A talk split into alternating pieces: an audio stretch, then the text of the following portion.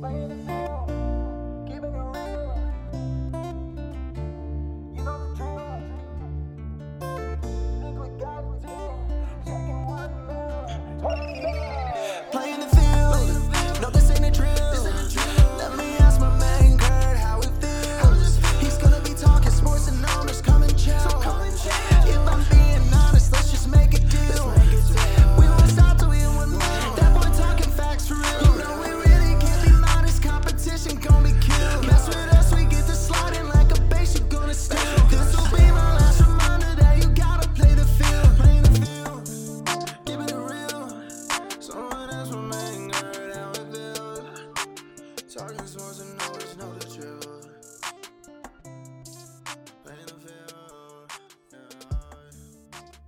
What's going on, everyone? Welcome to episode 11 of season four. I'm your host, Kurt Field.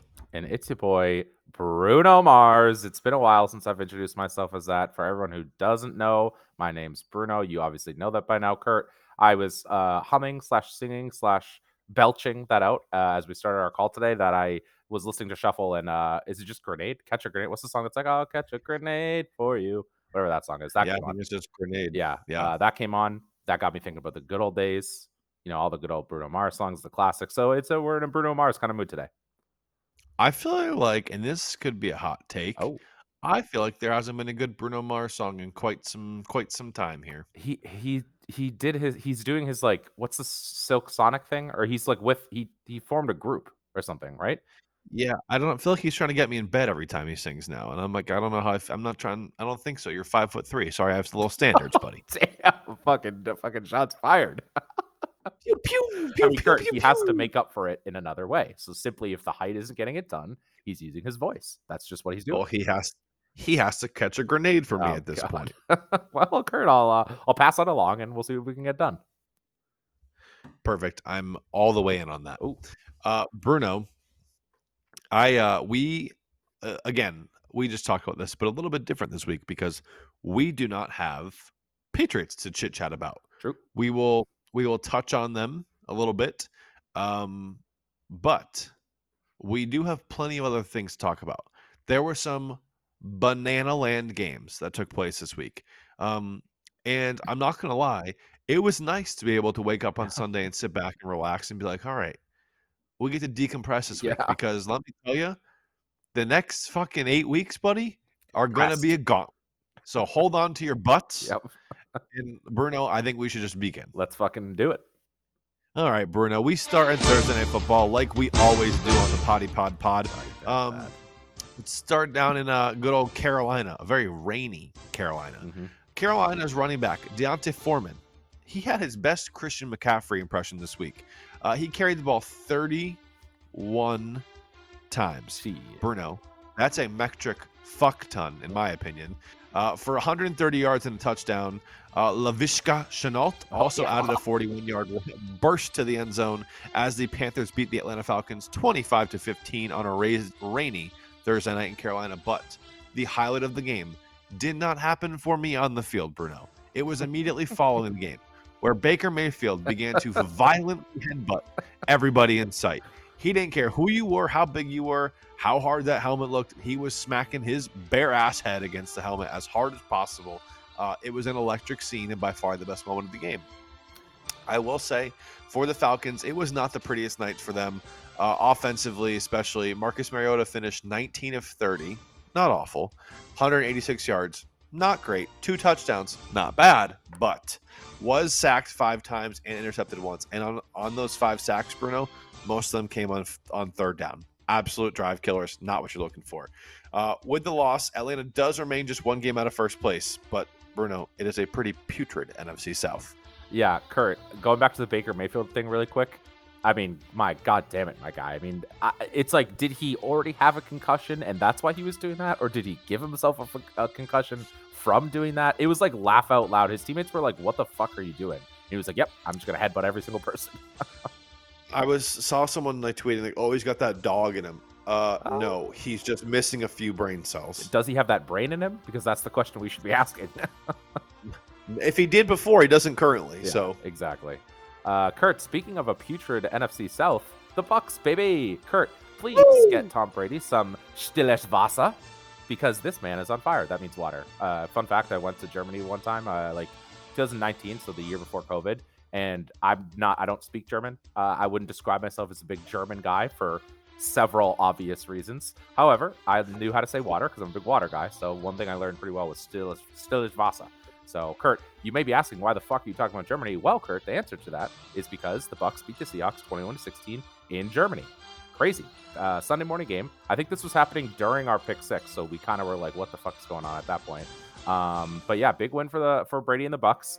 Uh, Kurt, Tom Brady has now won twice in London, once in Mexico City, once in Germany, and a billion times in the United States. So he, he's he's uh, he's doing his pitbull, is uh, Mr. Worldwide, as he's uh, winning all over the place. Kurt, big win for the Bucks. You mentioned it. The NFC South is quite indeed putrid, but two weeks ago, the uh, Bucks were like in danger of finishing in last place in that division. They had lost three straight. People were saying the Bucks were done. All of a sudden, they've pulled off back-to-back wins. They pulled their season back uh, on the brink of you know being lost. They are right back in the thick of things. I will say, Kurt, I've talked a lot about Tom Brady. This game, it wasn't all about Brady. The Bucks rushing attack had 161 yards. Uh, Leonard Fournette had like 47 of them or something, which is funny because he got his passport to go, to leave for the game like two hours before the plane left. So that was kind of funny. Um, their defense actually played really well. Like one of the hallmarks of the Brady Bucks teams recently has been good defense. This year has not been the best, so they had a great game against like an actually good Seahawks team for once. You know, um, and so again, like this is a great win for the Bucks. Uh, if you're the Seahawks, uh, they fell down 21 to 3, Kurt. And while these Seahawks have been good this year, I just don't think that's the sort of deficit the Seahawks uh, need to be facing in the games that they play. So, you know, obviously they've got to work on not doing that. Um, Kurt, my last note about this game, I know I've said a lot of notes, but I got one more note for you, Kurt. Did you see Hit me. our boy TP12 fucking absolutely eat shit on the wide receiver route he ran? And then not only did he eat shit, Kurt, he then immediately committed a tripping penalty on the guy who intercepted the ball. Bruno, that play that should go in the Hall of Fame. Yeah, it was so bad. Or like not top plays Yes. because that was horrendous. B- playoff Lenny out here is throwing ducks to Brady, and like the child in me was like, "Oh, like you know, if Brady didn't slip, he was going to catch that ball." No, he wasn't. no, he, no, the fuck he wasn't. Uh, But Bruno, absolutely hilarious. And when Brady was on the ground, I thought for sure the Seahawks defender was going to land directly on top of him. He came so close to denutting Tom Brady. And people forget, Tom Brady is single again, and he needs those nuts.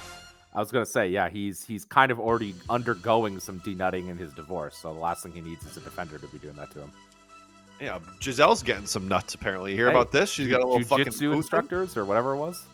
Yeah, I'll tell you what, my buddy Steve, Oh. um, he called the fact that Gisele's been cheating on Tom. Like that was what he's like. She's she's definitely cheating on him, and apparently there might be some fire to that. There might be some some smoke where there's fire there, pal. So uh, we will see. But luckily for Tom, nuts are intact. Yeah, not for now.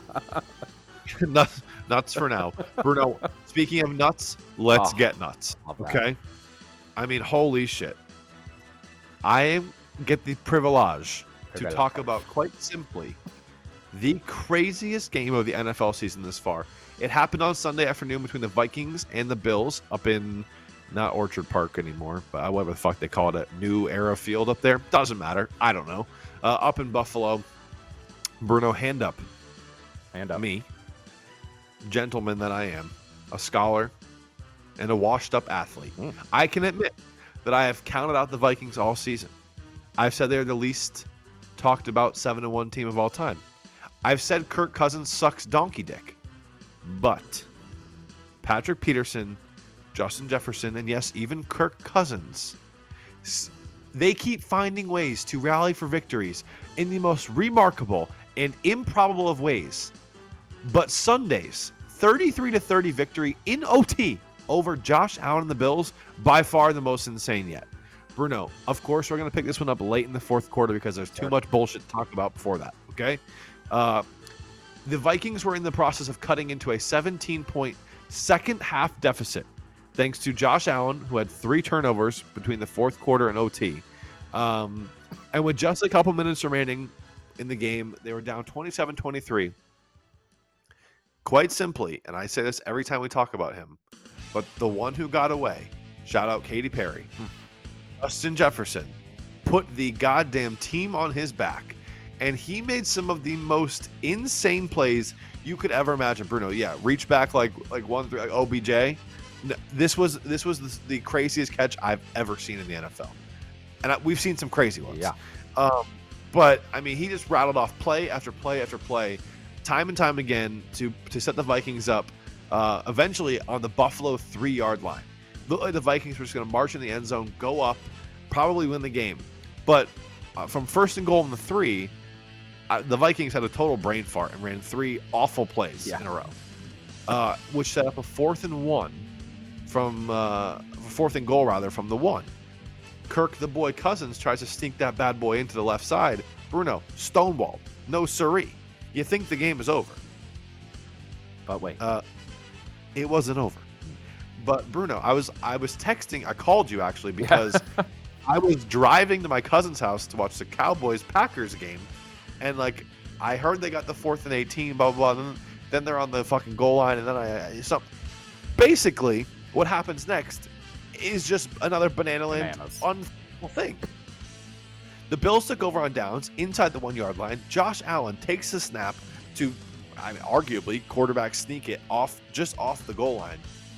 The motherfucker fumbles it, Bruno, but it's chaos. No one knows what's going on. No one on TV knows. The the announcers simply don't know. The players on the field don't know what's happening with the ball. But all of a sudden, two arms go up, Bruno. Touchdown Vikings. I mean, just the most improbable of probable, improbable. Don't look, don't look that up. But just one of the most insane things that could have happened in the moment happened. Vikings pounce on it, go up 30 to 27. Now, credit where credit is due.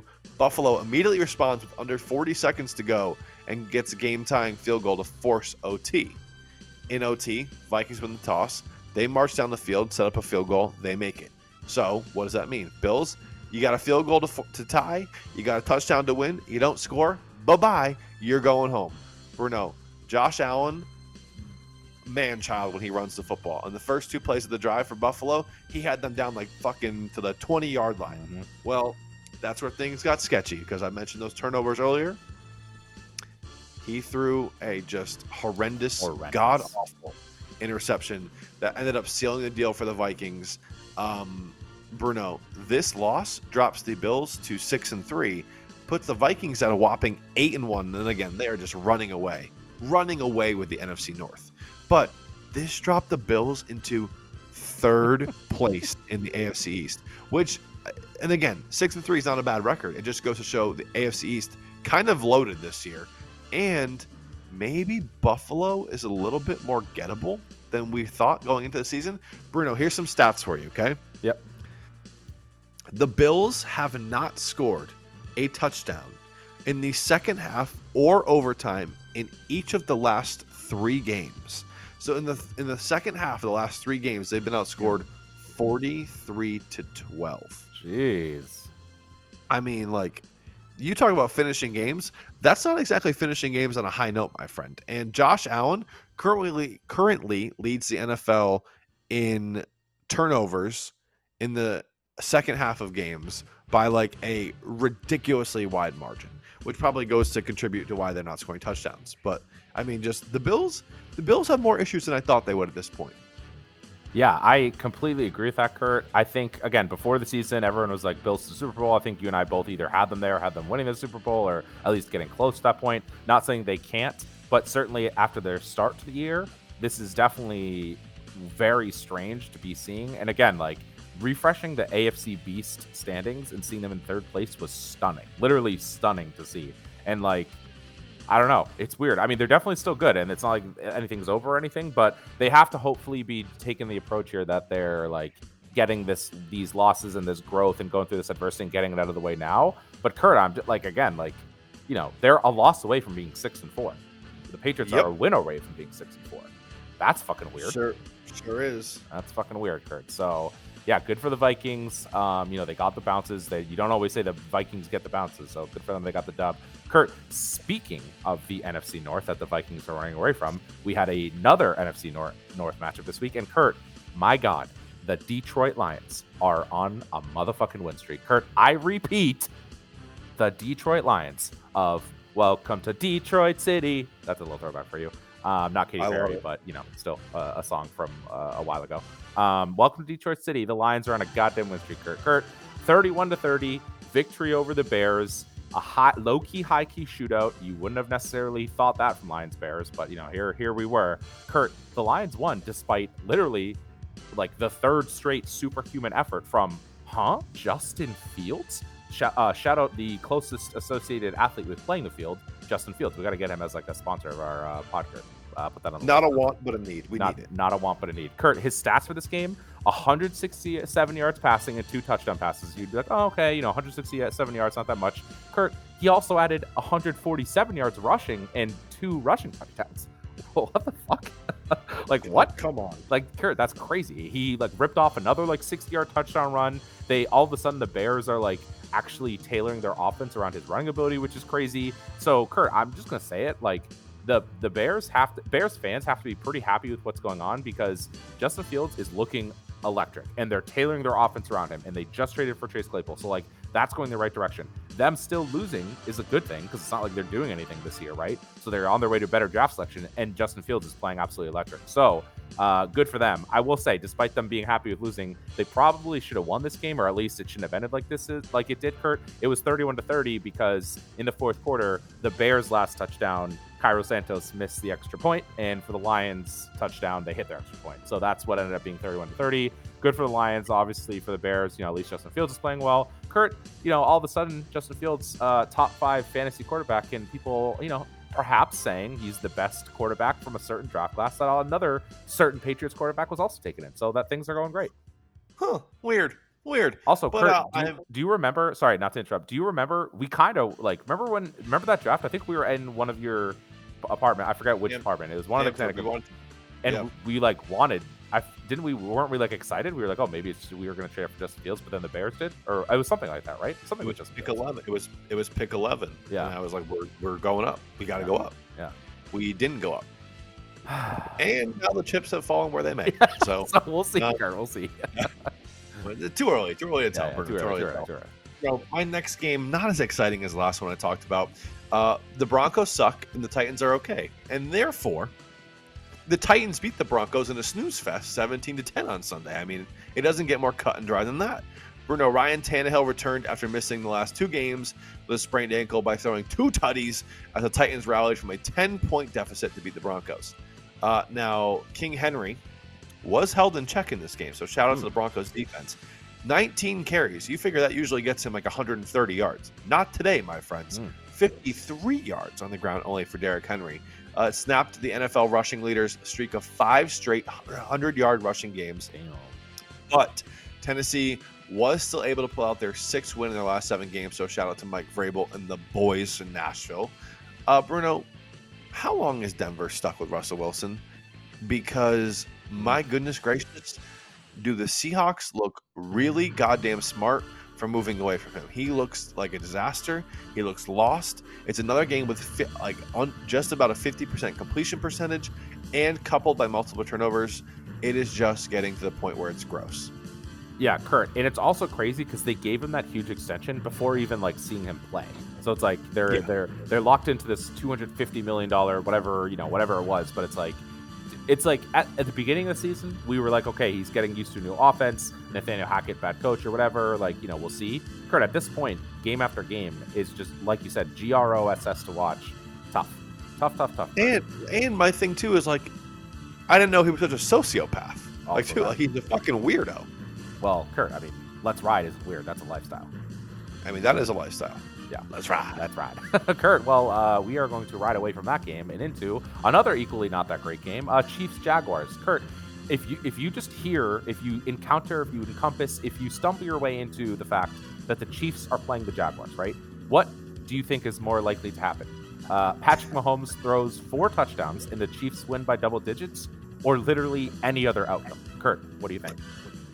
Uh, option number one. Well, well, Kurt, if you said the former, not only were you right about this game, but you're probably right about most of the times these teams would play. Yes. Kurt, uh, the Chiefs just absolutely crushed the Jaguars. They put up uh, 486 total yards of offense. uh, you know, the fact that the margin of victory was only 10 is is misleading because they really were never in danger of losing this game. Honestly, one of the reasons why the margin of victory was only 10, Kurt, was because the Jaguars opened the game, opening kickoff with an onside kick that they recovered, which is just hilarious. Like that's just so Jaguars. Actually, it probably would have been more Jaguars if they tried it and like it was the worst onside kick of all time and they didn't recover. So maybe that would be more Yep. Jaguars, but still, like again, they they did that. And also the Jaguars won the turnover battle three nothing. So kind of weird like circumstances, but it, it makes it even more depressing that they won the turnover battle three nothing, recover onside kick to start the game, and still lost by double digits. But Kurt, that's you know you know what they say: Chiefs are going to chief and Jags are going to jag. Uh, and they're not jagging off these days. It's no. been, it's been a minute, Bruno. Yep. You know who is jagging off? Who? Well, it is N N N. It is triple N, so maybe he's not. But at this point in the season, he could be because it is completely fair to say through nine weeks or ten weeks of an NFL season, Tua Tungavailoa could be the MVP of the 2022 campaign, which would mean he could jag off all he wants to. Okay. Bruno, Tua and the Dolphins pummeled the Browns 39-17 in Miami this weekend, and since his return in Week Seven, Tua, I'm going to say the last name again because I can. Tunga Vailoa, okay, has 10 touchdown passes and zero interceptions. He finished with 285 through the air, 25 with 32 passing. Uh, but the uh, Dolphins' offense didn't just move the ball through the air, Bruno. They moved it on the ground as well. Newly acquired Jeff Wilson, 119 yards on the ground. Dolphins would finish with a collective 491 yards of offense. If the Patriots ever did that, Oh, I would I would be jagging off. Oh, yeah. Okay, Bruno, uh, kid show. Miami currently does this whopping seven and three, and they have now moved into first place all alone, all by myself. Shout out Celine Dion. Uh, they've overtaken Buffalo. Yes, Bruno, sing that shit. Um, obviously, it overtook Buffalo. I talked about that how they lost to Yep. Minnesota earlier. The Jets somehow, unbelievably, are at six and three and in second place. Uh, for the Cleveland Browns, who I have neglected to talk about because I just don't really want to. Mm. Uh, they are probably happy, but in like a weird, mixed, weird way because uh, their shitty human being quarterback is back at practice this week. Yep. Uh, his return right on the corner in week 11, and that is about the only good thing that they have going for them right now. Because uh, once again, if I didn't say it before, he is a shitty human being. Absolutely, Kurt. Uh, Kurt, Tua, on the other hand, not a shitty human being, or at least, you know, uh, I, I might call him that out of anger because he's playing well for a division rival, but at least not at any other level, I would say. I'm Right. just going to completely, this is off script completely, Kurt, but people, I just, I just, I have to make this point because I was thinking about it. You've had the Dolphins for the recaps, I feel like 100 weeks in a row because I feel like every week you pronounce Tua's name right. And just a peek behind the curtain for people, when we do our recaps, it's not picking and choosing. We kind of just alternate the games in chronological order. So I don't know what's going on. Like, I don't know if this is a scheduling quirk or what, but Kurt, I. I have not had to deal with Tua's name or saying it or trying to say it in maybe like the whole year. So hopefully, Maybe, I didn't. maybe it's because I saw Tua. Maybe it's because I saw Tua live in week one. The, the NFL gods knew. Like, Yeah. but Bruno, uh, fuck you. I'm putting you on the spot right now. Say Oh, his last God. name. um Tua uh, T Yep. Tua T, T. T period. Period. I mean, Queen. that's not No, wrong, right? No, you're right. He's a titty. Um, kid show. Um, anyways, anyways, Kurt, uh, our next game uh, kind of falls into the literally the same exact basket of like the last four. Pretty forgettable game. The New York Football Giants beat the Houston Texans 24 to 16 uh, in a game, Kurt, where most people probably forgot even happened or didn't watch a single second of it. Kurt, one person who didn't forget this game happened, Saquon Barkley, because you pointed out earlier that King Derrick or no, who was it that you pointed out earlier? Uh, you pointed King out Henry. earlier. No, D'Onta Foreman had 31 carries in Oh, that crazy yeah. game. Saquon Barkley in this game had 35 carries, Kurt. Oh, 35 carries for 152 yards and a tutty. 35 carries in one game? That's crazy. 31's crazy. 35's crazy. It's just uh, like again, you don't see those kind of numbers anymore. So, uh, listen, the Giants did what they had to do to win, right? I mean, you know, it's kind of sad you had to do that against the Texans, but they got the win. Uh, they are now seven and two, Kurt, which eyes emojis was important to keep up in the NFC Beast, considering some later events that happened in uh, football games further in the football week. Uh, Kurt, the Giants are now pushing hard for the playoffs. They have not made the playoffs, Kurt, since 2016.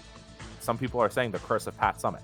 That's that's what some people have been saying, Kurt, about the Giants, the curse of Pat Summit. People forget. Uh, Summer 2016. People do forget. People I forgot. People forget. Kurt, people also forget uh, about the Texans. They are a literally LOL worthy 1 7 and 1. That's their record. Kurt, little fun fact about the Texans. They are 0 and 7 against non divisional opponents. Kurt, 0 and 7 outside the division. Kurt, their other two games, a week one tie against the Colts and a 13 to 6 win over the Jaguars. Kurt, I, that's just fucking sad. Like, Lamausers, Kurt, fucking the Mollywops. I like I don't even know what to say. That is just fucking sad. Texans gonna text Texan, baby. The Molly Wops. That's a good one. LMAO op, Wops. um, yeah, no, they, they suck. They suck. Another team that sucks. Actually, two two other teams that suck, Bruno. Uh, Steelers Saints. But well, before we get into it, wow, it is really nice for the Steelers to have TJ Watt back. Uh, Bruno, the man was a menace in this one. Uh, Kenny Pickett and George Pickens ran for one yard touchdowns as the Steelers, well, behind their rejuvenated defense, shut down the Saints 20 to 10 in a victory. I think this was in Pittsburgh. I don't know. It doesn't matter. Uh, TJ Watt said after the game that he currently still believes the Steelers can make something out of 2022. uh, I find that to be Lamolly Wop. Okay. Lamauser. Uh, it's hilarious, but I'm happy for him that he feels that way. Bruno, the Saints just looking abysmal for the second week in a row here. And for whatever reason, uh, head coach Dennis Allen also, it doesn't feel right to say that because it's just always going to be. Sean Payton in the head. But Dennis Allen said that they will be sticking with the Red Rocket, Andy Dalton for the time being, over current backup Jameis Winston.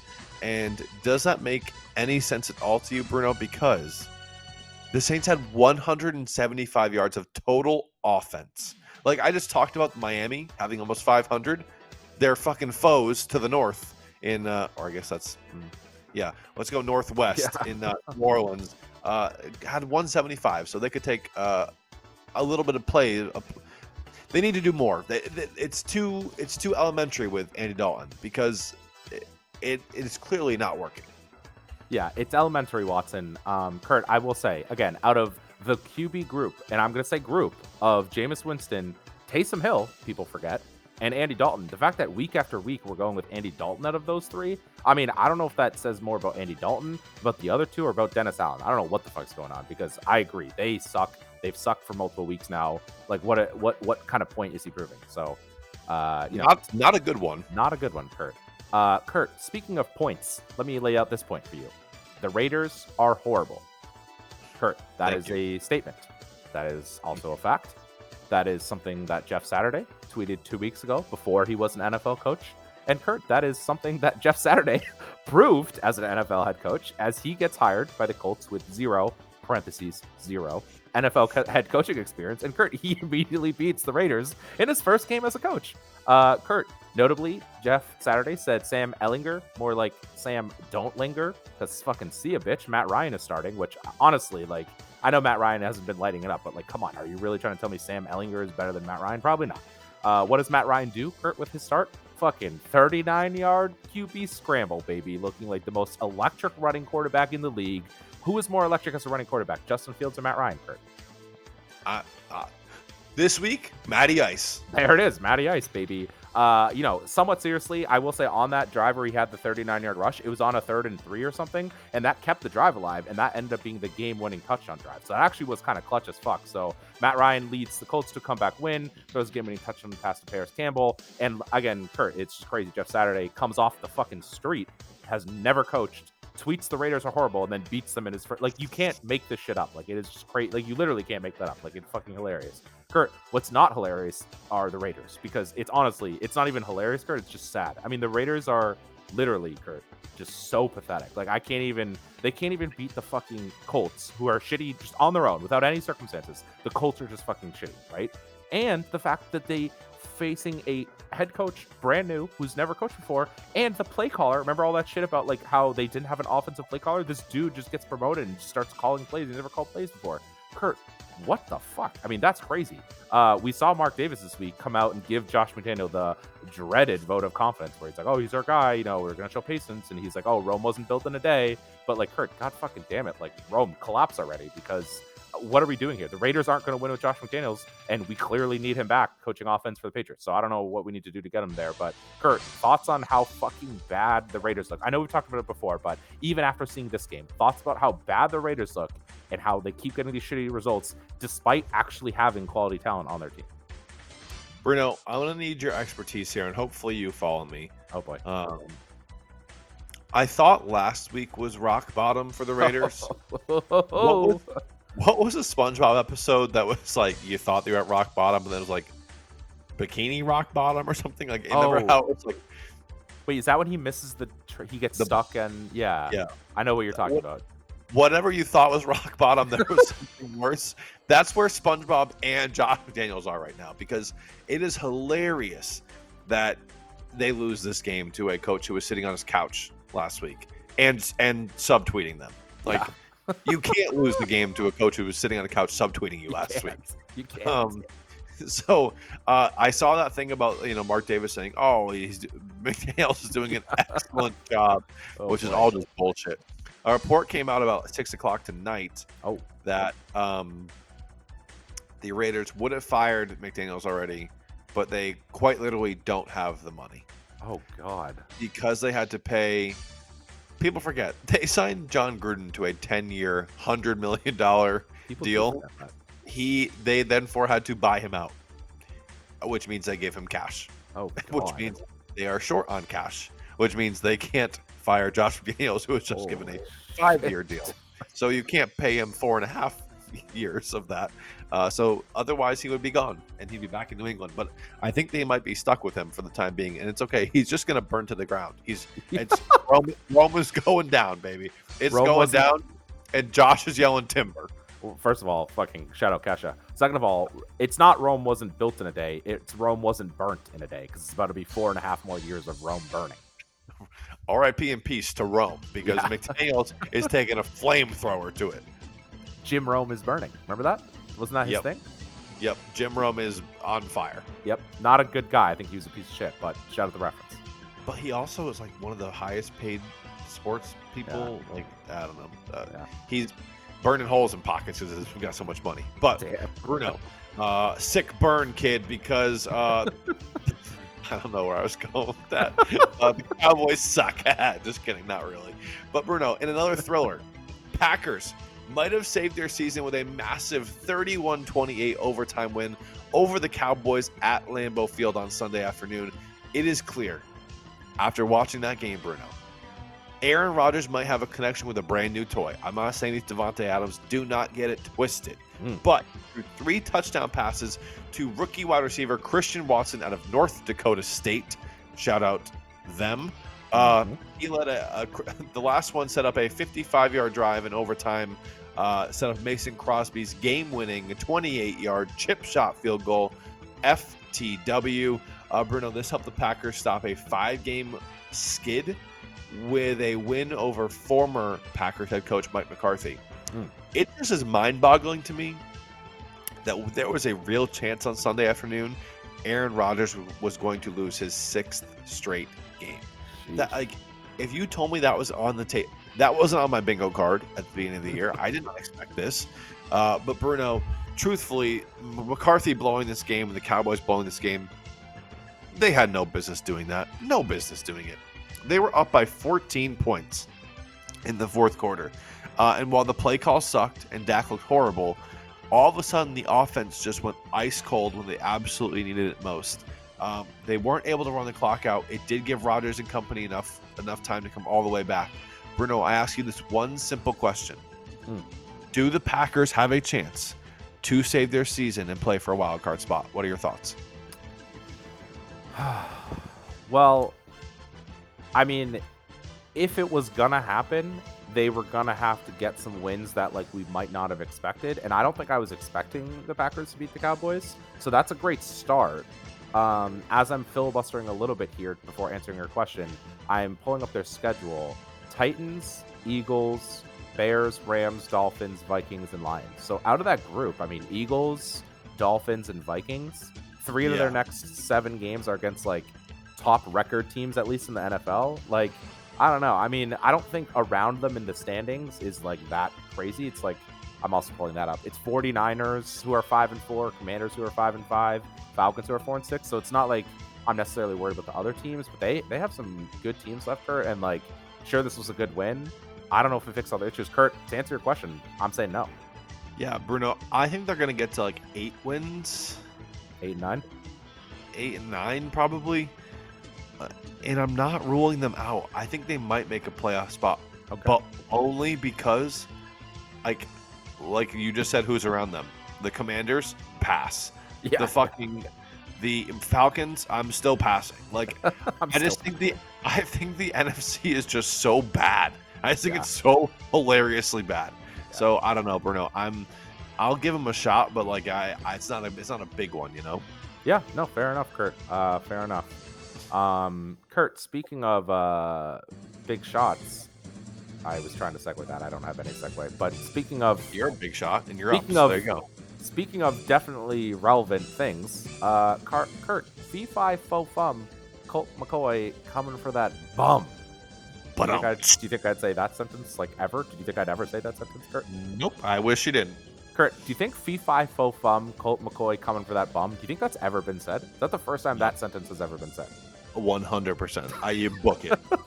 okay. Kurt, we're making history out here on playing the field. Uh, Kurt, you know who else is making history? Fucking, it's the backup bowl, baby, because Colt McCoy beats John Wolford in the best bowl of the NFL this year. Cardinals beat the Rams 27 to 17. Uh, sorry, 27 to 17. Honestly, Kurt, I'm not even going to say anything about the game because who cares? Both these teams are struggling. Um, and again, like it was the starting quarterbacks were out. I will say, good for Colt McCoy. He's a gunslinger. Kurt, he's 36 years old. That kind of makes me feel old because Colt McCoy, like I kind of remember, he was went to Texas, right? Like I kind of remember Yep. him at Texas. Like he doesn't feel like he's 36 years old. But listen, he's been a career backup. He's he's always one of the better backups out there. And I feel like he always does this where he randomly starts and wins the game for his team. So good for him. Glad he got one more game to do that. Um, Kurt, honestly, again, I'm not really going to break down the game because who cares? But the big stories coming out of this game were injuries, and I'm not talking about to the quarterbacks who are dealing with their own. Uh, for the Cardinals, Zach Ertz hurt his knee. That's looking like something serious. That's not great for the Cardinals, and for the Rams, even worse. Cooper Kupp hurt his ankle, and he's already on IR. So, listen, I'm not saying the Rams are going anywhere, especially after losing this game. But if Cooper Kupp is out there, you know, yikes. Yeah, they already looked bad, and losing Cooper Kupp is a huge part of that offense. So, Yeah. uh, not a good time to be a Rams fan. Nope. Uh, Bruno, speaking of one of their uh, division foes, Mm-hmm. the 49ers helped the Pats out big old time this week. Big uh, old by time. beating the Chargers. Uh, something you absolutely love to see. For all the talk of how dynamic San Francisco's offense could look with Christian McCaffrey and Deebo Samuel and whatnot, it was the 49ers defense that once again led the way in this one in the 22 to 16 victory over Los Angeles. Uh, Bruno McCaffrey did run into the go-ahead touchdown with 7:54 to play, and the Niners pitched a second half shutout to beat the Chargers on Sunday night. It's their first uh, in their first game back from a bye week. So Bruno, we talk a lot about the 49ers and how they always seem to be having injury issues. Mhm. Bye week came at a good time for them. They seem like they got healthy, and that's what's important here. Um, it was an impressive comeback by the Niners, who fell behind by 10 points in the second quarter, never panicked, able to settle into a groove a little bit, kind of get things going offensively. With this being said, Bruno, on the flippity flop, Flippity flop. the Chargers, I again, I think I picked them to go to the Super Bowl, but they have had injury issues up the wazoo as well. They competed their asses off in this game despite being down two starting tackles and their top four receivers. what the fuck? Like, can you imagine for a second if the Patriots didn't have Jakobi Meyers, DeVante Parker, oh god. Jesus Uh, Christ, that's Kendrick Bourne. Kendrick Bourne, and Tyquan Thornton? It would be Nelson Agholor, and then who? Who? Who- Whomst. Exactly, Bruno. So credit to them for even showing up to play in this game because if I might not have if I were on the Chargers. So um just big old yikes. Big ol' yikes, Kurt.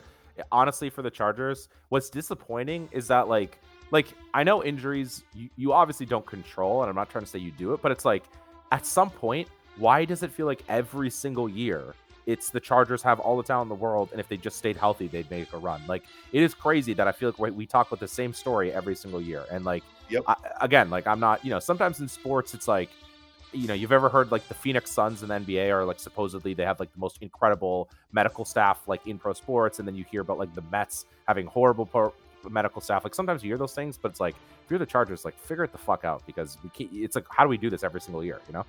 Well, people also forget that they uh, made Tyrod Taylor's rib. Oh yeah, they like punctured his shit with like a fucking Yeah. needle. Yeah, Yeah. it's fucked up. Um, Kurt, speaking of fucked up and speaking of yikes, our last game of the week. Because again, people forget. Let's uh, reset a little bit. No Patriots game this week, but we will have some stuff. But no game this week. Kurt, Monday Night Football. We had Eagles Commanders, and Kurt, let me tell you, we've talked about it on our show before, and it's been talked about in the mass media before. But people were like, Eagles going undefeated. Well, Kurt, uh, it seems like the national media, it seems like myself, and it seems like many other people overlooked the simple fact that the Eagles had to play the Commanders at home. Because, Kurt, let me tell you, DC is calming, and they're calming hard because the Washington Commanders calm into Philadelphia and leave with a dub, Kurt, handing the Eagles their first loss of the season 32 to 21. That's the most times I've heard "calm" in a sentence since my days at UConn. It's a calm major. Kurt, well, more comms are coming, so calm up, baby. Um, you people forget you were a comm major. People forget.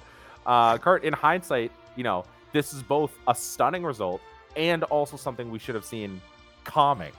If you uh, are picking up what I'm putting are down there, you are too much. I'm too much, Kurt. Everybody knows that. Uh, Kurt Taylor Heinicke, uh, you know, again, he he gets the start again for the Commanders because Carson Wentz continues to be injured and also just bad. Kurt Taylor Heinicke is like kind of that dude. I think he's more fun because he's not our actual quarterback. Like I think if he was our quarterback, we'd be maybe more frustrated. But Taylor Heinicke, again, like you get the full experience watching him. He just continues to make winning plays, even though he does crazy shit and he does have some oopsies here and there. But he just continues to like play really, really well. I will say for this game though, Kurt, I'm not exactly saying Tyler Heinicke lit it up. It was kind of a lot of the Eagles. Like the Eagles had four turnovers this game, Kurt. They had one interception from Jalen Hurts and three fumbles from their pass catchers. Like you just simply, unless you're the Chiefs playing the Jaguars, you can't have three plus turnovers and expect to win, Kurt. Because, No, sir. uh, that ain't happening. Um, the Eagles started hot. I think they scored 14 points in the first quarter, but then Kurt, they just couldn't do shit the rest of the game. It was weird seeing the Commanders in Philadelphia be the team that was like putting together long drives and they were converting scoring opportunities, though they did have a bunch of field goals. Um, and so again, like they really handed it to the Eagles, and it was weird because you just like were expecting it to be the other way around. There, Kurt, there was also a ton of penalties and also some controversial and some missed calls. Like again, those have to be at least said in here. In one of the Eagles fumbles, I don't remember who it was. There was just like a blatant face mask that caused whoever it was to fumble, and they just like didn't even call it. The refs after the game were like, "We did not see the face mask on the field," sounding like your boy Bruno out there saying they weren't seeing shit. Um, so that obviously has to be said. Uh, Kurt, the end of the game, kind of, well, not the literal end of the game, but like the the Commanders were driving up, up five with whatever, like a minute left, and it was like a third down, and Taylor Heinicke like got chased out of the pocket, and he was like gonna take a knee, and he kind of faked like he was going down, not like really, and then he like did go down, but he like baited the Philly defenders into like uh like basically tackling him and landing on him after he like went down, and it was like a good bait by him, but like you simply can't be doing that because they called roughing the passer, and the the Commanders got a new set of downs and like wasted even more time. The Eagles lost some timeouts, so again, like the Eagles, we haven't seen them you do shit like that this year, right? They've been pretty much like a well-oiled machine, so it was uh, you know worth saying. Kurt, I will also say 32 to 21 sounds like a bigger blowout. It was only 32 to 21 because on the on the Eagles hook and ladder play at the end, they like threw it backwards and the dude fumbled, and the Commanders literally a walk off touch fumble recovery for a touchdown, and the game ended, which is kind of funny. So it was really 26 to 21, pretty much. That was the final score. Kurt, I said a lot of words there. Where I'm ending up, I feel like the NFC Beast does this every year. Like I feel like there's always a good team to start the year in the NFC Beast, and then that team plays the last place team and they lose. Like I feel like the Cowboys. I feel like was like maybe even last year or two years ago they were something similar where they were seven and one, eight and one, and then they I was maybe the Giants or the Commanders that they went in they just got dominated by that team. Like that happens every year for the NFC Beast. So Kurt, where I'm ending up with all this again, it happens in the NFC Beast every year, and for perspective you know, Kurt, a lot of people are saying this. And I want to get your thoughts to wrap up the non-Patriot stuff this week. The Eagles were 8 0. They were feeling the pressure. A lot of people were saying they were going undefeated. Unfortunately, as Patriots fans, we know what that pressure can um, eventually can and might lead to. Kurt, the Eagles were 8 0. They got their loss out of the way and they can kind of use that as a reset. Do you, you know, do you, are you going with that theory or are you, you more worried about, you know, how they looked against a shitty Commanders team? Yeah, they looked like shit, but I I'm not really worried about the Eagles. I think they're one of the more complete teams in the NFC. I think they'll be there in the long run. They're you know it's hard to win in the NFL, and you're due for a stinker. And let me tell you, from a team, from supporting a team who went to the brink of being undefeated, uh, it's almost better you lose one early. So Yeah. you know, Um, if you're gonna lose one, you don't want it to be the Super Bowl. yeah, you don't want it to be when you're sitting at 18 and 0. So uh, yikes. Shit. Uh, Bruno, speaking of that team who went 18 and 0, we're going to talk about them. Well, not them, but the organization. Okay. Right the F now.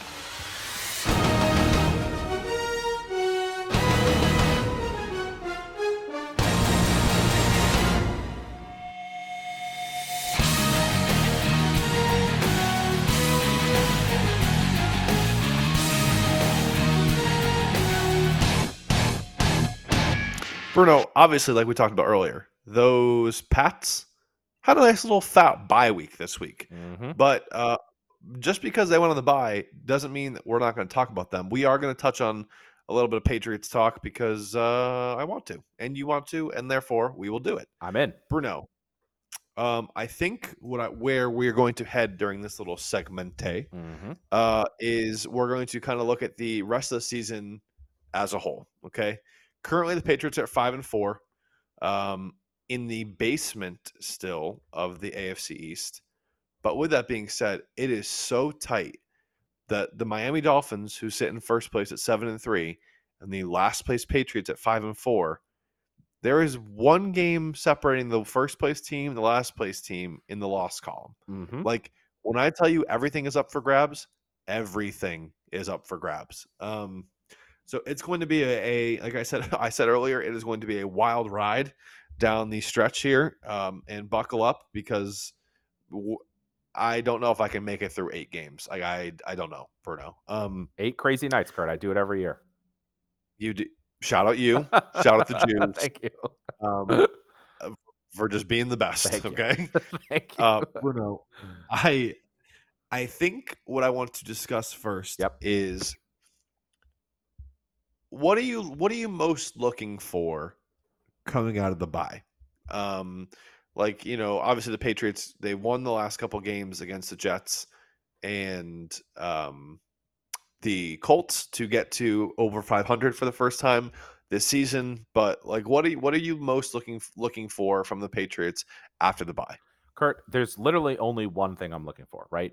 Our defense has been playing pretty solid. We, you know, we've seen it have it good performances this year. I'm pretty satisfied. Obviously, room for improvement, but I like our defense. Our rushing game been fantastic. Rhamondre Stevenson, absolute fucking baller. Our, you know, there's other parts of our game that have been going okay too. It's just simply Mac Jones, right? Like I don't. There's nothing else I want to see more than Mac Jones play better and play well and be consistent. Kurt, we just saw, you know, maybe I'm getting a little Justin Fields, uh, you know, fever, right? Because this is my, where I am with Mac Jones. We saw Justin Fields start this year playing fucking horrible. Like I know recency bias is like holy shit, everyone's like holy shit, Justin Fields. We saw him start the year being fucking horrendous, and people were like, cut him, get rid of him. He's not the guy. He's fucking horrible. All of a sudden, he just in the span of like less than a month turns it around. Is like holy shit, he's like the, the fucking guy. He can do everything, whatever, blah, blah, blah. And yes, there's a bunch of factors. Maybe it's the schedule. Maybe it's the coaches finally being like, let's call offense for him, whatever. There's other factors too, right? And it's not like a super equivalent situation. But my basic point of seeing Justin Fields play like shit and then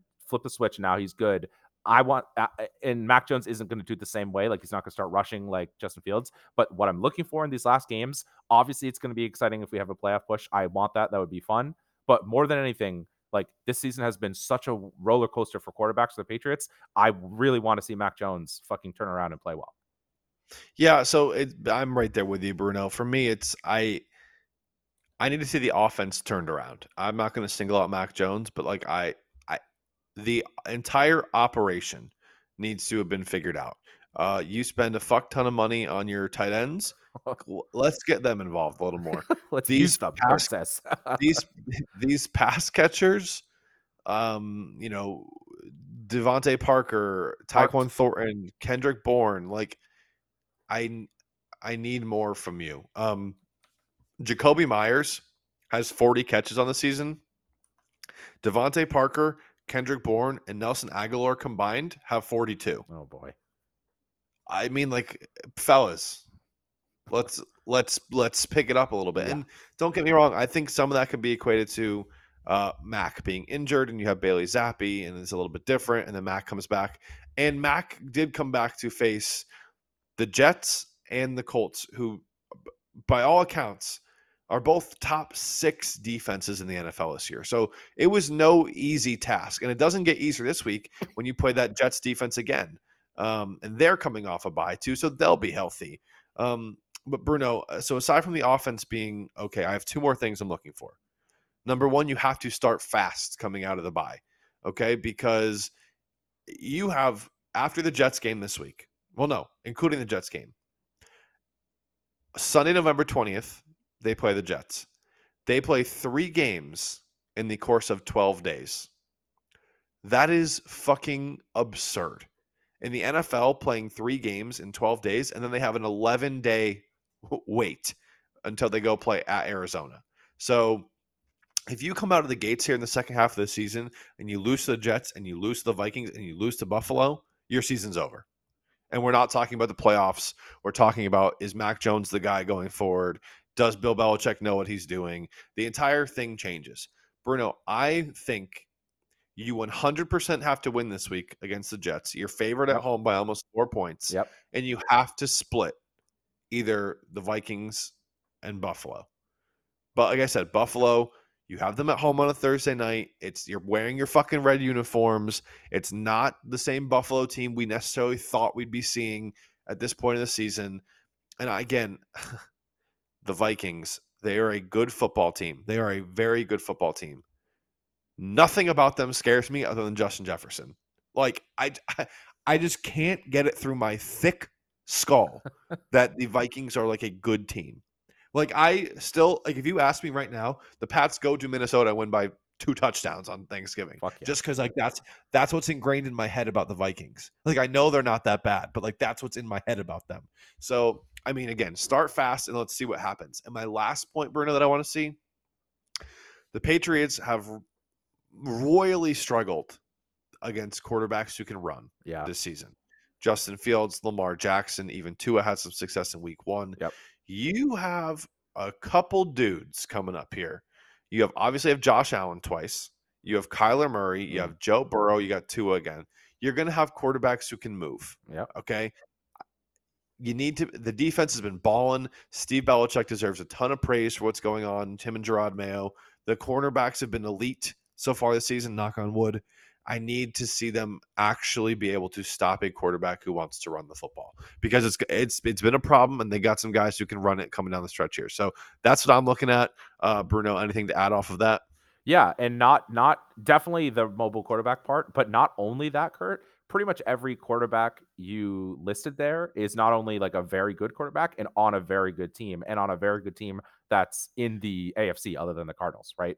Um, so like it's not only it's that plus it's the fact that like again, obviously making the playoffs on its own is an achievement. I'm not saying that, but like you know, if we want to make the playoffs and then make any sort of noise, I'm not defining that, but make any sort of noise, like we're we're about to play a bunch of potential team like Bills twice, Dolphins and Bengals. Though that's four of our next seven games against like definitely playoff teams and and pretty so- well. I guess the Bengals are more borderline, but you know what I mean. Like good teams in the AFC. So if we can not only do well at containing the mobile quarterbacks in those games, but also do well in those games, that goes a long way. That's you know that's kind of where I'm at. at the, your that's 100% where I was going next, Bruno. Like through of the Patriots nine games they've played this year, they have one win currently against a current playoff team. Oh boy. The last the last 8 games of the season, you have 5 teams who are in the play or 5 games rather that are playoff um teams that are in the playoffs right now and Cincinnati's knocking on the door. So potentially 6. Um so you're going to figure out really fast if you can compete with these teams. Um, and again, I- I don't think they can unless the offense gets fixed. So your defense can at least carry you so far. Nick Folk has been awesome, but Mhm. Jake Bailey has sucked all year. Yeah. And so with the Patriots te- offense that has been bad, you need field position. And if Jake Bailey, who currently ranks 32nd in the NFL in punting, after we gave him a fat Yikes. contract, it's like I you just I need to see what's happened after the bye week. See how the mojo goes. Go out there, beat the Jets on Sunday, and we'll rock from there. Bruno, we are going to do a fun little activity. I'm so ready.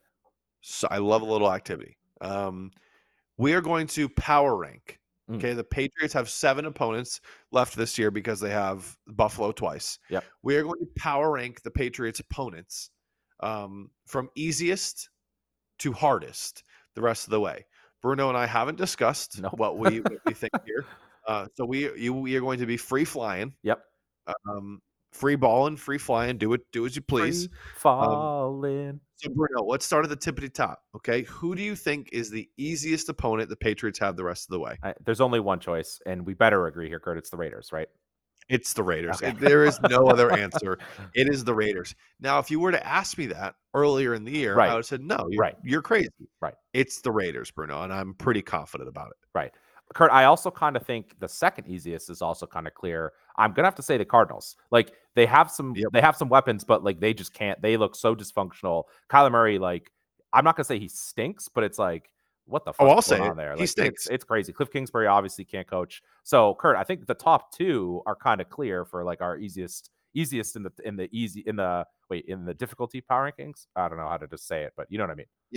Exactly. So yeah, we let's get the Vegas out of the way. Let's get Arizona out of the way. Those are probably seven and six in terms of the opponents left. So Yep. we have five to go. We have the Jets, the Vikings, the Bengals, the Dolphins, and the Bills. Bruno, Yep. where where are you looking at for for number five here?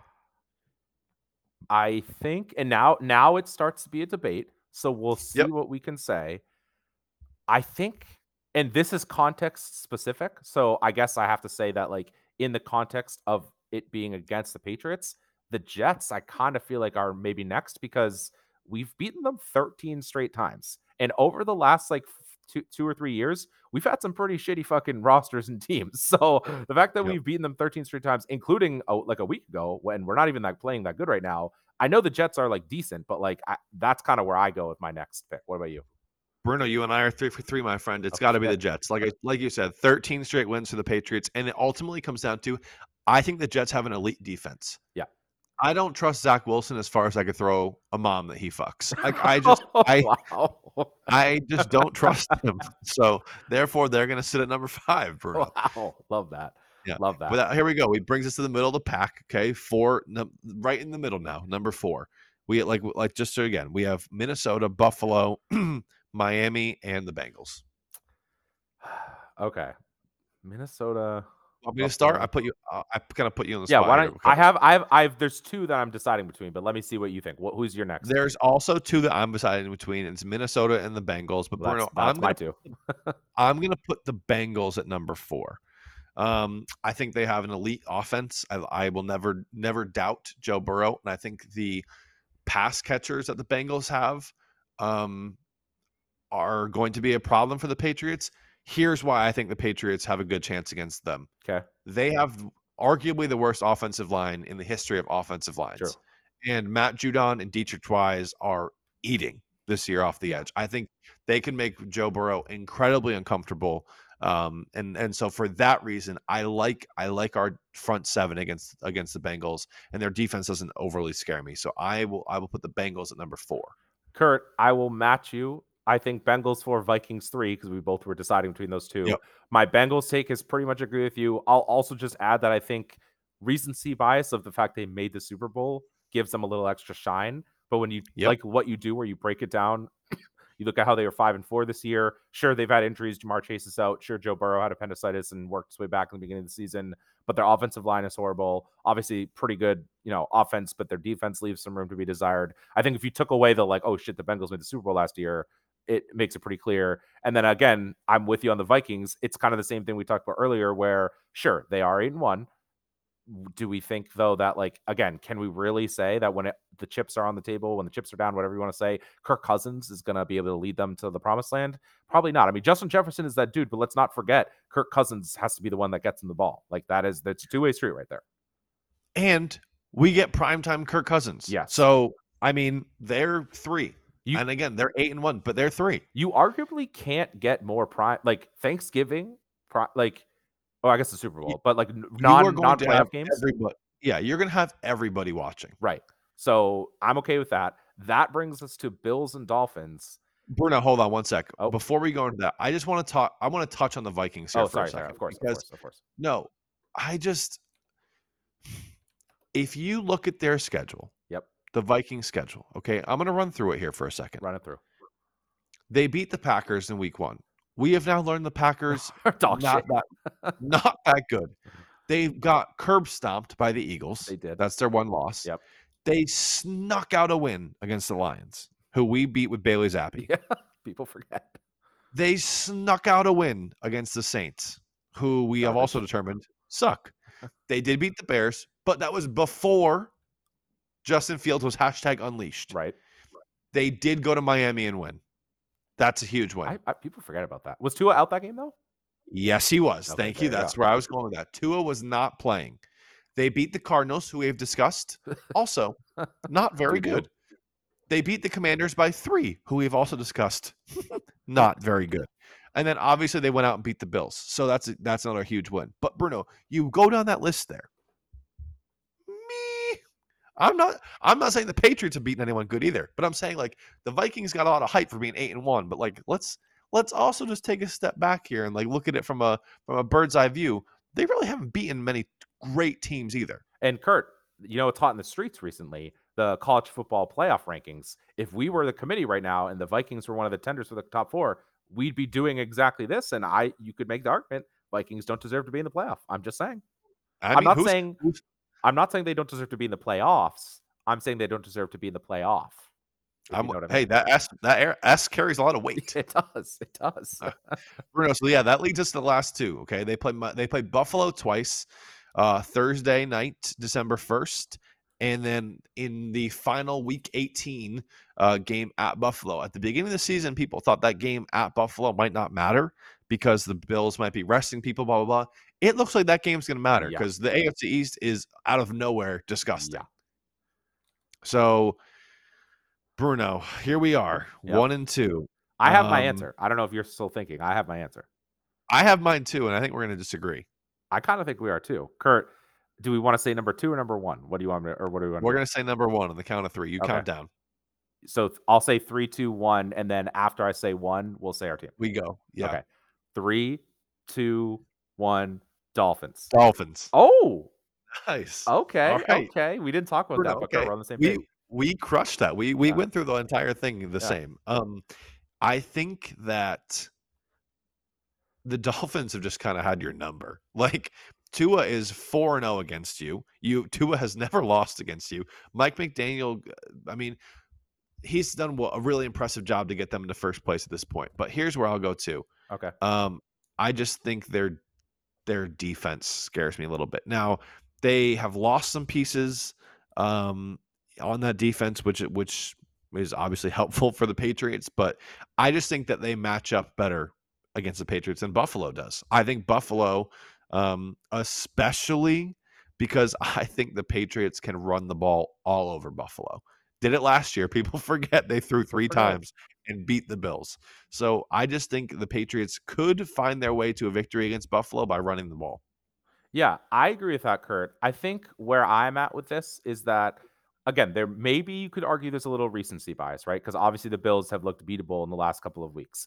It deserves to be said that the Bills have some injuries on defense too. I think Jordan Poyer has been hurt. Like they have some key injuries on defense that hopefully will become well, not hopefully, but I think will be coming back for them. So they will be getting healthier, hopefully, as the season goes on. But what it really just comes down to, Kurt, is that not only do the Dolphins have our number, but honestly, the Dolphins are seven and three, and they should be better than seven and three. Because if Tua, like Tua, I think I think the stat as you're supposed to read it is the Dolphins are undefeated with games in which Tua starts and finishes the game. Like if he plays the whole game, they are undefeated. And like it's easy to see why. Their offense is fucking electric. Tyreek Hill, I feel like every single week has 200 fucking yards receiving, which again is is it's not like the ball the ball is in the air for 200 yards. Obviously, he's doing yards after catch, but like it's it, their offense is fucking dynamic, and like you said, their defense scares me too. So again, like I know some of the recent Bills things have a little bit to do with the fact that Josh Allen might not be 100%, their defense might not be 100%, and I'm certainly not saying I'm like, oh yeah, we can beat the fuck out of the Bills. I agree with you, we can run on them, Kurt. I I don't know if our butts have recovered from potentially some playoff game that we played in last year that may have occurred between us and the Bills potentially. Hypothetically, hypothetically. But yeah, Kurt, I, I agree with you. The Dolphins, I, I think, are the hardest team. Uh, and you know, luckily for us, Kurt, uh, if I have my stones together here, we play them the second to last week of the season. we do. Uh, Bruno, I hope it snows a lot, or I Let hope it it's just snow. I hope it's bitterly cold, um, because I would love for those boys from South Florida to come up to a very chilly New England. Chill, hey. Um, Bruno, I didn't tell you we're doing this either, but we're gonna do it. oh So, shit. um, if so, obviously the Patriots get to are at five and four right now. Yeah. What do you think the number is to get them in the playoffs? How many right, wins? so right now, I'm looking at the playoff standings. We're actually seventh, which is funny at five wins. We are. right. Um, and can you tell me who's eight and nine? Because I really think only I think only nine teams are in it right now. But I think pretty yeah. much true. The Chargers are five and four. The Bengals are five and four. We have the tiebreak because of strength of victory or something, and the fact best win percentage in conference games or some shit like that. So we're seventh because of that. 10 is the Colts at four and five. They're obviously a joke, right? So it's pretty much us, the Chargers, and the Bengals. Out of those, out, so what? We have eight games left. So Yeah. I'm trying I to mean, decide between ha- nine and nine 10. or ten. Yeah. So, but Bru- I, th- I think nine hypothetically could get them to the playoffs, but only if they beat the Bengals. Right. Beating the Bengals would definitely be important. But I'm looking at the Bengals schedule here, Bruno. They have a cupcake game with the Steelers, and then they have the Titans. But then they go. I mean, Titans could be tough too. But they have the Chiefs still. They have the Bucs still. They have us. They have the Bills and the Ravens. Oh shit, that's a hard. That is a hard end to your schedule. So I mean, again, they're one of those teams you're duking it out with. That's that's that's no joke coming down the stretch Wait. here for them. Eight games. Four of them are Chiefs, Bucs, us, Bills, and Ravens. That's Tho- five of them. That could be five losses out of eight And they games. have the Titans at at the Titans. so they they could be. I could see the, the Bengals being eight and nine. Me too. That's why I'm saying I think nine could get in. So then the Chargers, they have Chiefs, Cardinals, Raiders, Dolphins, Titans, Colts, Rams, Broncos. So they have They have kind of an easy schedule, but They have a much easier schedule. they just like again they've lost some games recently that they probably should have won and they're just not healthy so they're probably losing chiefs and dolphins at least out of those two so that means we would need them to lose two or three more out of the rest it kind of just depends at that if they get healthy or not right yeah, and so uh, for me too, if you look at that, if you look at the the Jets, they have us, the Vikings, the Bills, the Seahawks, and the Dolphins still to go. Hmm. So and hey and i'm looking at the jet schedule bears in two weeks justin fields just i'm just saying Yeah, no, and it's yeah, you're right. Justin Fields is playing great. Um, so I mean, it's going to be a battle to the end here, Bruno. If you look at the Patriots schedule one last time, then we'll wrap this up. okay i'm ready Let's say you beat the Jets this week because I think you go nowhere if you don't beat the Jets. If you don't Yep. beat the Jets this week, I think morale is low. Things start to go could potentially unravel for the Patriots. yep So they beat the Jets. They go to six and four on the season. yep Find me three more wins in our schedule to get to nine. okay i found two cardinals and raiders obviously Yep. Um, so then we need one win out of Vikings, two, two Bills games, Bengals and Dolphins. I mean, it's not that hard to find one out of those games. It could be the Bengals, like we said. That could that's a winnable game. You know, the Bills. I'm not expecting us to go two and zero. I could see us going one and one against the Bills. It's hard to beat the t- team twice in the same season, unless you're the Patriots playing the Jets. Um, even the Vikings, like we talked about, that's a winnable game. There are two gimme wins, Cardinals and Raiders, and then there are like a, like three to four winnable games out of the others. Yeah, I mean, I think it's I think it's entirely plausible this team gets to nine or ten wins. I we'll see, but again, it, all starts this week against the Jets. Go out, have a good performance, offense. Please, God, get on track a little bit. Bruno, I said this. I said this, I believe, during the last Jets game. The Jets have a good pass rush. How do you neutralize a good pass rush? You your quick pass game is effective. If I'm the Patriots, I'm saying fuck you, and I'm rolling five wide. I'm going empty, and I'm letting Mac Jones just dink dunk dink dunk like he did last year. That was so so efficient. Yep. Um, I'm sure there'll be a heavy dose of Rhamondre and Damien Harris, which is great. But I I don't want to see long shots down the field against Sauce Gardner and DJ Reed. I want to Nope. see take your five yards, take your five yards, and stay in front of the chains. Yep. I didn't mention I meant to mention this on the last podcast, Bruno. After the Jets, I think I might have. There were 31 negative plays in the last two week two games. 31 plays went behind the line of scrimmage. Woohoo! How do you get excited about that? Yeah. You can't. So hopefully the bye week was exactly what the doctor ordered for the Patriots. Hopefully they come out guns blazing. Let's put the Jets back in their place a little bit because Zach Wilson's like, oh, we'll see him again in two weeks. We'll see him again in two weeks. Well, homeboy, here it is. Let's go. Ding ding. Ho- homie, we see you and you're seeing ghosts. So Bill, I hope Bill blitzes the fuck out of him. yeah, me too. Oh, Kurt, shout I- out to shout out to Mac Jones and Zach Wilson. Out of 34 quarterbacks possible, they are 33 and 34 in the NFL. So Oh, lovely. Zach Wilson is 34th. So we got him. Whoa, we fucking got him. Kurt, you, you want to know what as we close here, one thing I'm seeing? Yep. 13 and 4. Who says no? Well, me. Kurt, come on. Hey, you asked. Kurt, we're running the fucking table, boy. Let's fucking if we beat the Jets, 13 to 4 confirmed. Confirmed on the table. All right, buddy, take us out of here. All right. Well, uh, another fun uh, episode in the books here. We will be back for Sunday pick six, which now that I'm thinking about it, we got to th- put this on the things of things to talk about. With Thanksgiving having Patriots and three total games, we got to decide what we're doing for Thanksgiving week pick six. So we'll, I'm just thinking about it ahead. I'm thinking a little ahead, but we should probably be normal this week, right? Because uh, as we said, the Patriots have three games in 12 days, and one of them is on Sunday. So we will see you on Sunday for our normal pick six, uh, in which we will both be predicting the Patriots to beat the Jets. I'm just calling our shot now. Um, it's been a great time. Uh, enjoy yourselves. Uh, get ready for Thanksgiving. T minus a week feels crazy to say, but let's fucking live it up, homies. Do it up. Positive vibes only. Fucking be safe out there. Be happy. Be strong. And you know, Kurt, as always, we will see you next time on playing the field. Bye, guys. Keep it real.